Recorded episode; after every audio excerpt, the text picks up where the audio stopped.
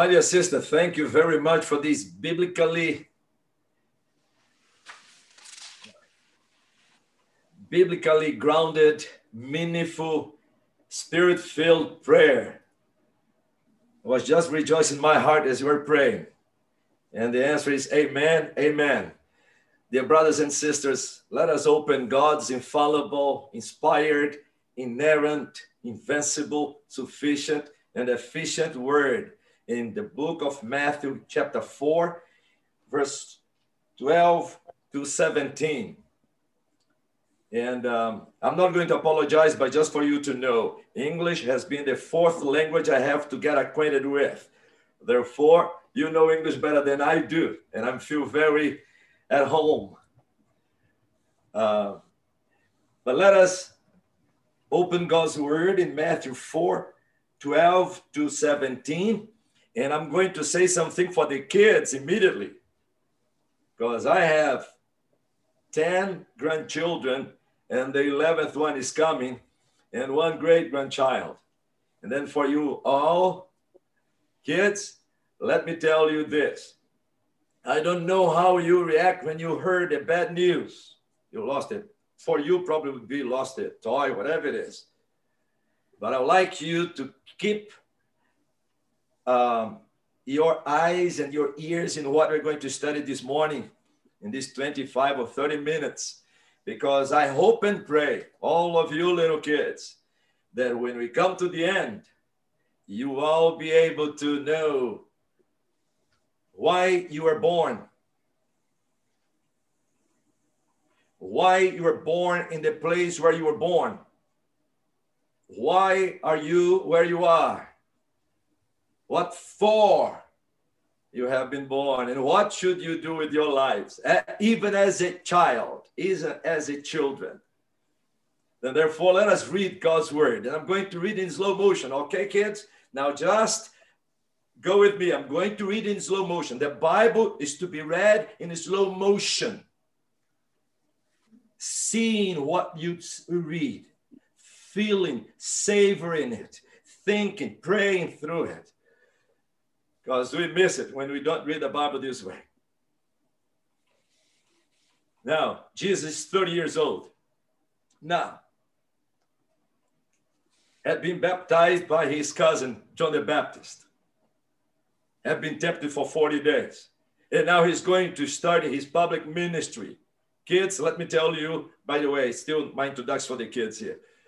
We don't know much about when Jesus was a little baby, but we know a lot about when Jesus was a little baby, but we don't know much about between 12 years and 30 years old. But one thing we know the Bible says that he was someone filled with a spirit.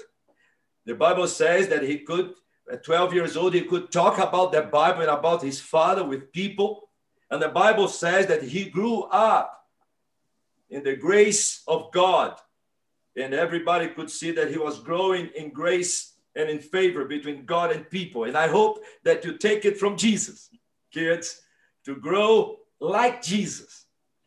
And I can, I believe that as a young man, he was an outstanding uh, young man as the oldest in the house. Now let us go to the reading of God's word.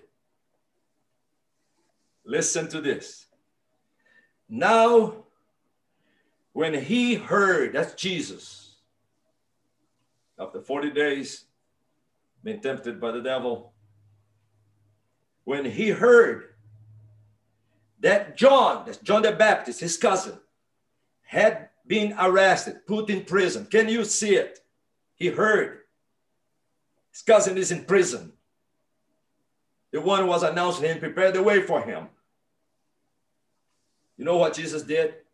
He withdrew into Galilee and in Nazareth, the place he grew up. Now, at that moment, he decided that's my time to leave Nazareth and go to Galilee. He went and lived in Capernaum by the sea Kids, later ask your father and mama to show the map and to show the place, a picture of the place. In the territory of Zebulun and Naphtali, since the division of the lands in the Old Testament. So that what was spoken by Isaiah the prophet might be fulfilled. The text that we have the scripture reading for today. And I hope and pray that you all have realized that the scripture reading for today showed that that what I'm going to read from Isaiah, part of that story was the announcement of the one who'd come to rule, the prince. And this is the, the beginning of Jesus preaching, by the way. Now listen to this. And the Bible says this the land of Zebulun and the land of Naphtali. I hope you look at map. The way of the sea beyond the Jordan, Galilee of the Gentiles. Oh, a lot of people there, Gentiles, lost people. The people dwell in darkness. The people here is also a reference to, it's another word here for the Jewish people. Many people don't get it, but it is. The people dwell in darkness, have seen a great light. And for those dwell in the region and shadow of death, on them a light has dawned.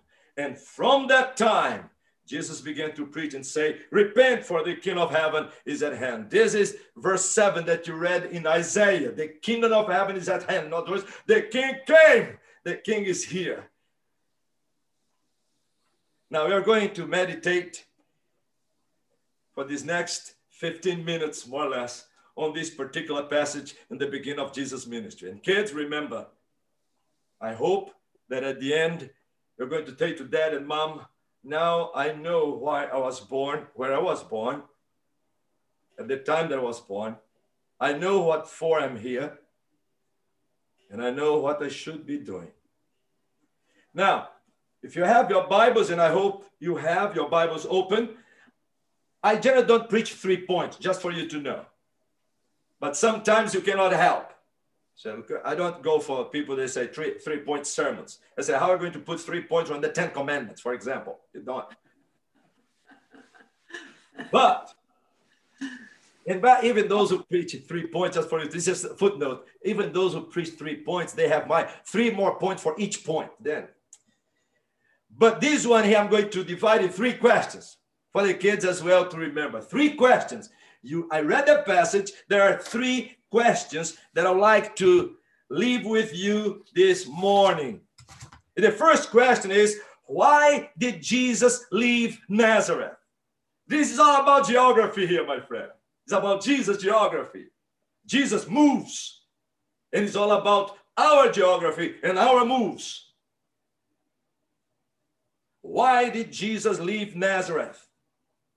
The question why in English, as far as I know, means because. You want the, the because. That's the first question. Why did Jesus leave Nazareth? And the Bible says that he left Nazareth and went to live in Capernaum. And the question comes, what for did Jesus dwell in Capernaum? This is my second question. What for did he dwell in Capernaum? And my third and final question for this morning is this what did Jesus go about doing in this place?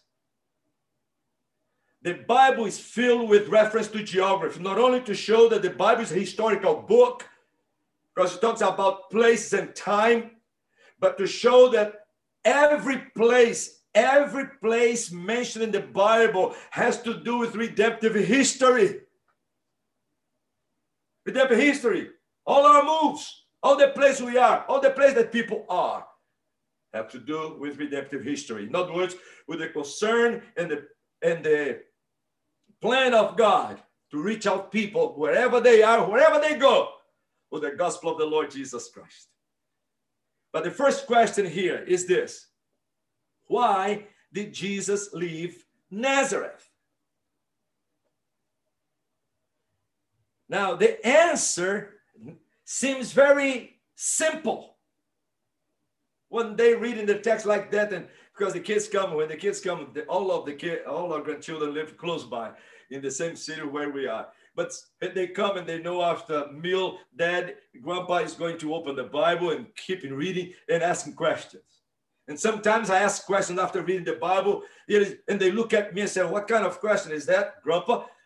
It's so clear but it's not And I'm going to show you this. If you ask the question here, why did Jesus leave Nazareth? Why? And look, the answer is right in the first verse. Now, when he heard that John had been arrested, he withdrew into Galilee and leaving Nazareth, he went to live in Capernaum. In other words, the answer of Dr. Medeiros, you say, can't you see? He left Nazareth, Nazareth, because he heard that John the Baptist, his cousin, who was announced him, now was in prison. You know, for some way or another, he realized that uh, what seems to be a natural cause moved Jesus to start his ministry. If you say that Jesus left Nazareth because he heard that the one who was presenting him to the world was in prison, I would say this you really have a correct answer. But this is an incomplete answer. Let me tell you. If your answer for anything that happened in your life is based on what to, what seems to be a natural cause, you miss. You are just looking things from man's perspective, for the circumstance perspectives. The Bible wants you and me and all of us in every circumstance of life, even the pandemic circumstance, to look at things from the divine side.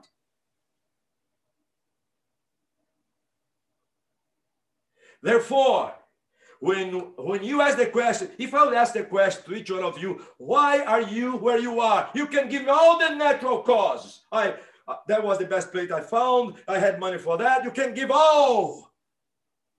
But my friend, you are not there because of that narrow that, those natural causes. Those natural causes have been determined by God for you to be there. You are there because God put you there. And right now you are here. By the way, I'm screaming, I'm not mad at you. But I grew up preaching the streets of Brazil and in the jungle as well. Why are you all here? You can give all the natural cause. No, my friend, you are here because God brought you here. God led you here. God brought you here in such a way that you're going to see that what sometimes we call natural causes are the most extraordinary causes because they are in God's provision, in God's decree. Romans says this everything worked together for the good of those who love the Lord. And it's not that something happened to you and suddenly God said, Oops, I didn't know it's going to happen to him. Let, let me do something. No, my friend, nothing. John is in prison. The guy who put him in prison is a mean guy, he's a sinful man. And Jesus understood that's my time to start. And not only that, but that was not the main cause. John, Matthew gives you the real cause here, the divine reason why. And the reason is in verse 14 so that Jesus moved, so that what was spoken by the prophet Isaiah might be fulfilled. Every move of Jesus had been determined by God. And by the way, remember, and I'm going to show you also in the application that all of us, we don't think about it, but all of us, all our moves, our geographies, or our migrations are led and caused by God for his purpose. And we're going to see about it. Remember, remember, kids, when you study Luke chapter 2, when you go for the birth of Jesus? Kids, do you remember where Joseph and Mary were living? In Nazareth, in the north part of the country. And Jesus was supposed to be born in Bethlehem. Do you think that Joseph and Mary came one day, said, Joseph said, Mary, this baby has to be born in Bethlehem. It's prophesied. Then let us go down. No, my friend, they were not even thinking probably about that. And then suddenly an emperor far away from there, make a decree for people to move. And then if you ask Joseph and Mary, Joseph and Mary, why are you going down to Bethlehem? Because there is a decree of the emperor. My friend, this is a correct answer, but incomplete. God is moving everything, and these people are moving down to Bethlehem. He was supposed to go to Egypt. And suddenly that bad, evil Herod, Herod the king, the great, tried to kill Jesus and he had to move to. My dear friends, including the little ones, you are not where you are because of natural cause. God put you there. Don't let us not waste our geography, dear brothers and sisters. Let us not waste our geography. Let us look from God's perspective. Why are you where you are? Why am I here in this neighborhood? I could tell you the natural cause. When I began to teach at the seminary, Dr. Kistemaker, Simon Kistemaker was the owner of that house. He was getting, after a while, working here with him at the seminary. He said, Elias, I'm leaving. I'm going to retire, go to Orlando. Would you like to buy my house? I said, Of course. The house with four beds. We have three kids. We bought it. Said, why did you buy that house? Because Dr. Kistemaker was leaving and then he came and offered that to them. my friend, this is a natural cause. No, I'm here. This is the means that God used for me to be here. So that, that's it. So that's the second part of it for you to understand your moves. Whatever you are, you go to the supermarket tomorrow, you have the reasons why. But I hope that you're going to go to the complete answer. Don't just go there to buy food. Go and look for people as well. Or pray to the Lord to give an opportunity, whatever you want, because He guide our geography. Oh, I could go so much on this particular first point. I should go to Joseph when they sold him in Egypt. Sold him as a slave. And in 42, he 45, he meets his brothers, all of them, and says, You sold me, but God sent me. You see, if you'd say, Joseph, why are you in Egypt? He said twice, Because you all sold me as a slave. But remember, God sent me. And you don't have time, but you can go later on Psalm 105 and has the whole story how God even brought the famine so that what he promised to Abraham could be fulfilled. My friends, we have a God who rules over every detail of the universe and of our personal lives and of our churches. Please don't despair. Please don't despair. You know, I'm not going to say that I'm sick and tired. I'm not sick and I'm not tired. Uh, but how many times I have I have heard here from the news something like that. The devil is in the details. This is nonsense. The one who is in the details is God. In every detail, in every inch of our lives, in every second. The devil is general. Look how he tempted Adam and Eve. Even God put in a place for with some neighbors, and these are the names that God put by me, and they don't even know. Oh, my dear brothers and sisters, I hope that you keep studying the scriptures. Remember Esther. Oh, how Esther came to that point. He didn't know why she became a queen till the day. Till the day. By the way, uh, I'm going to challenge you all to keep learning how to live in this world in the context of God's redemptive plan, in which our geography is guided and led by Him. And all the things that seems natural cause, you can see, they're very natural, it seems, but God has a purpose. Nothing goes by chance in this world led by Him. The Bible really teaches you that our geography, our time, our place of birth, our migration have been determined by God with a purpose. And I'm going just to read it to you all so that you can rejoice with this. I know my time is running. And if I finish just in one point, I'll finish it. By the way, just for you to know, I, I preach on average of six to seven hours via Zoom during the week to Brazil. But, yeah, six to seven hours via Zoom to Brazil. But let me just read to you a text of the Bible. You go to Acts chapter 17. By the way, if I cannot finish the whole, I'm going to finish this first point, give an illustration, and just mention the other two.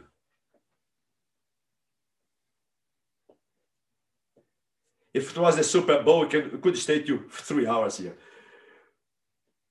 Unfortunately.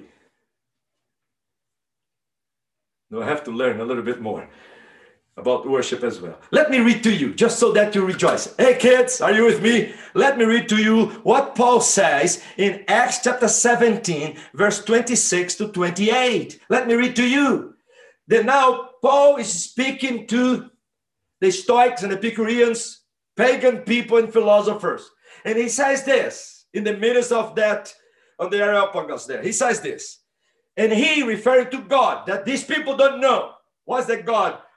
of Paul in our God says, and he, God, has made from one blood every nation of men to dwell on all the face of the earth. Did you remember when Jesus, when God created man and woman, said that they're going to be spread all over the earth? And who's going to make that move? God. And using all what you call natural cause, you're just going around.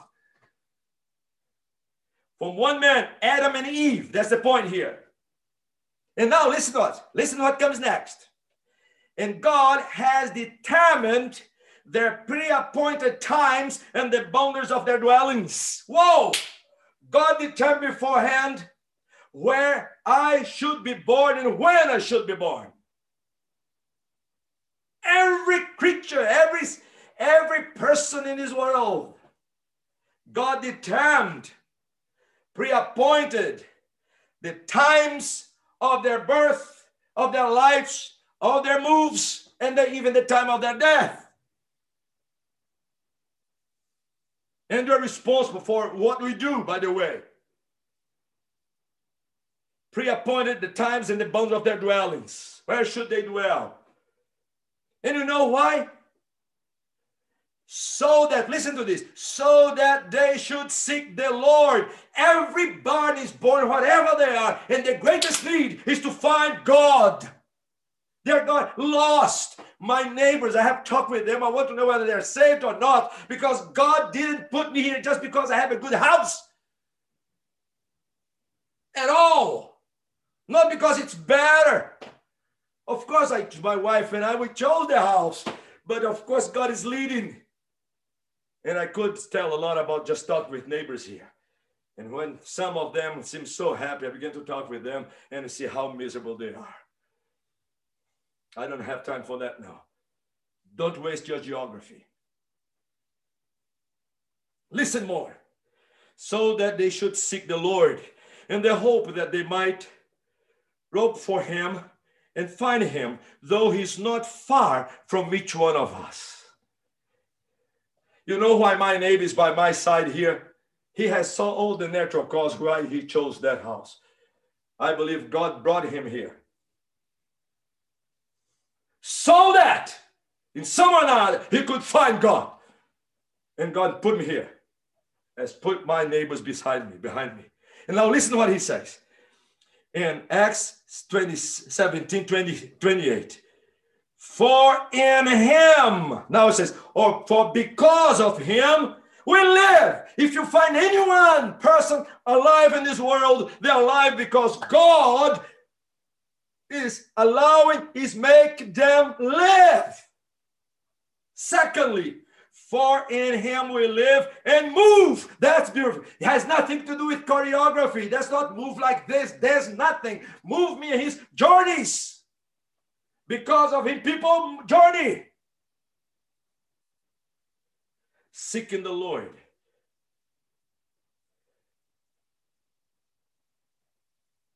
And in him have our being. Have our beings. Brothers and sisters, don't waste your geography. And by the way, you are here today, tonight, or this morning here with us you can tell me, if you ask me, Dr. Medeiros, why are you here this morning with us? Because I was invited to preach. That's a natural cause. But the way that God orchestrates all of this, my friend, is simply I'm here because God me brought me here this morning, brought you here, all of you here.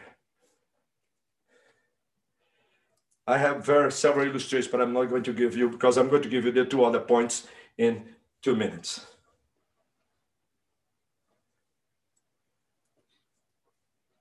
I could tell you, wherever I go, my friends, I know I, I have to go to the supermarket. I know why. Because you have to buy food. I go there with my wife. But one thing that we go there, this is a correct answer, but incomplete. And I, I go there oh, all praying, Lord, help me to see people here. Help me to talk with someone that you brought here this morning, whatever it is, so that I can share the good news. Don't waste your geography. Don't waste your time. That's a life worth living. And you see God operating in you. Now, just be finished here. Now, the second question is very clear. We know why he left because God moved him and used all these circumstances for Jesus to know that's my time to be by Capernaum to fulfill a prophecy, which were decrees of God to happen. And he established the means for this to happen. And we are not robots. No. Now, what for? That's my second question. What for did Jesus locate in that area that Isaiah prophesied about 700 years before? And by the way, just a footnote you read Isaiah. When you have time today, go to Psalm 107 and read Psalm 107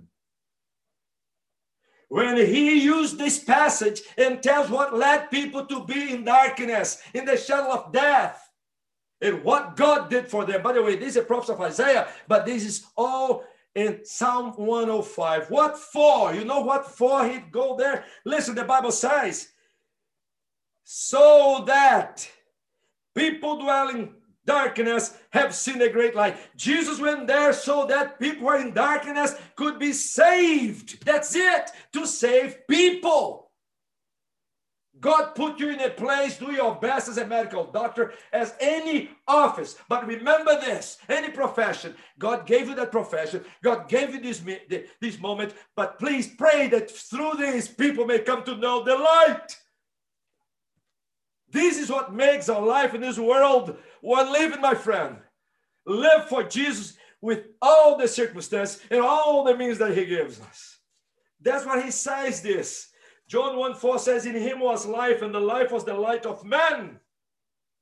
And this is a testimony that God has given us eternal life, and this life is in His Son. He who has the Son has life. He who does not have the Son does not have life.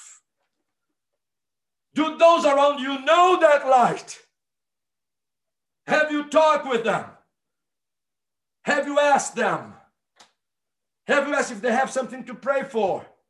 Have you asked if they have a Bible? Whatever it is, do something to know about them. Be concerned with them. And the Lord is going to bless you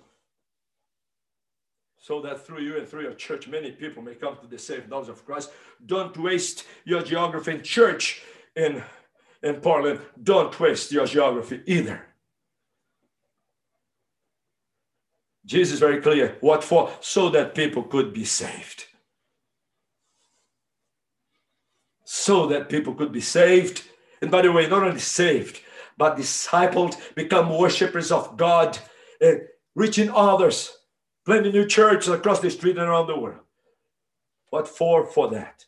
Oh, I didn't have time to give you some of the of the illustrations here, personal accounts. But I'm going to finish just with the last question. Last question was was this that I gave you. What is the last question? Last question is what did Jesus go about doing in this place? In other words, how he took people out of darkness, out of death, into the light, into the life. How?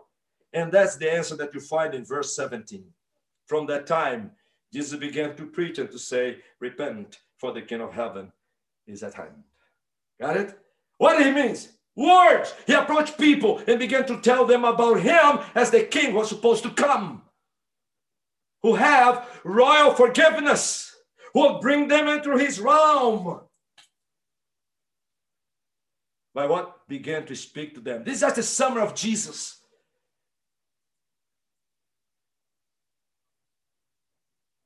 The kingdom of heaven is at hand. In other words, the one supposed to, the king who was supposed to come is here.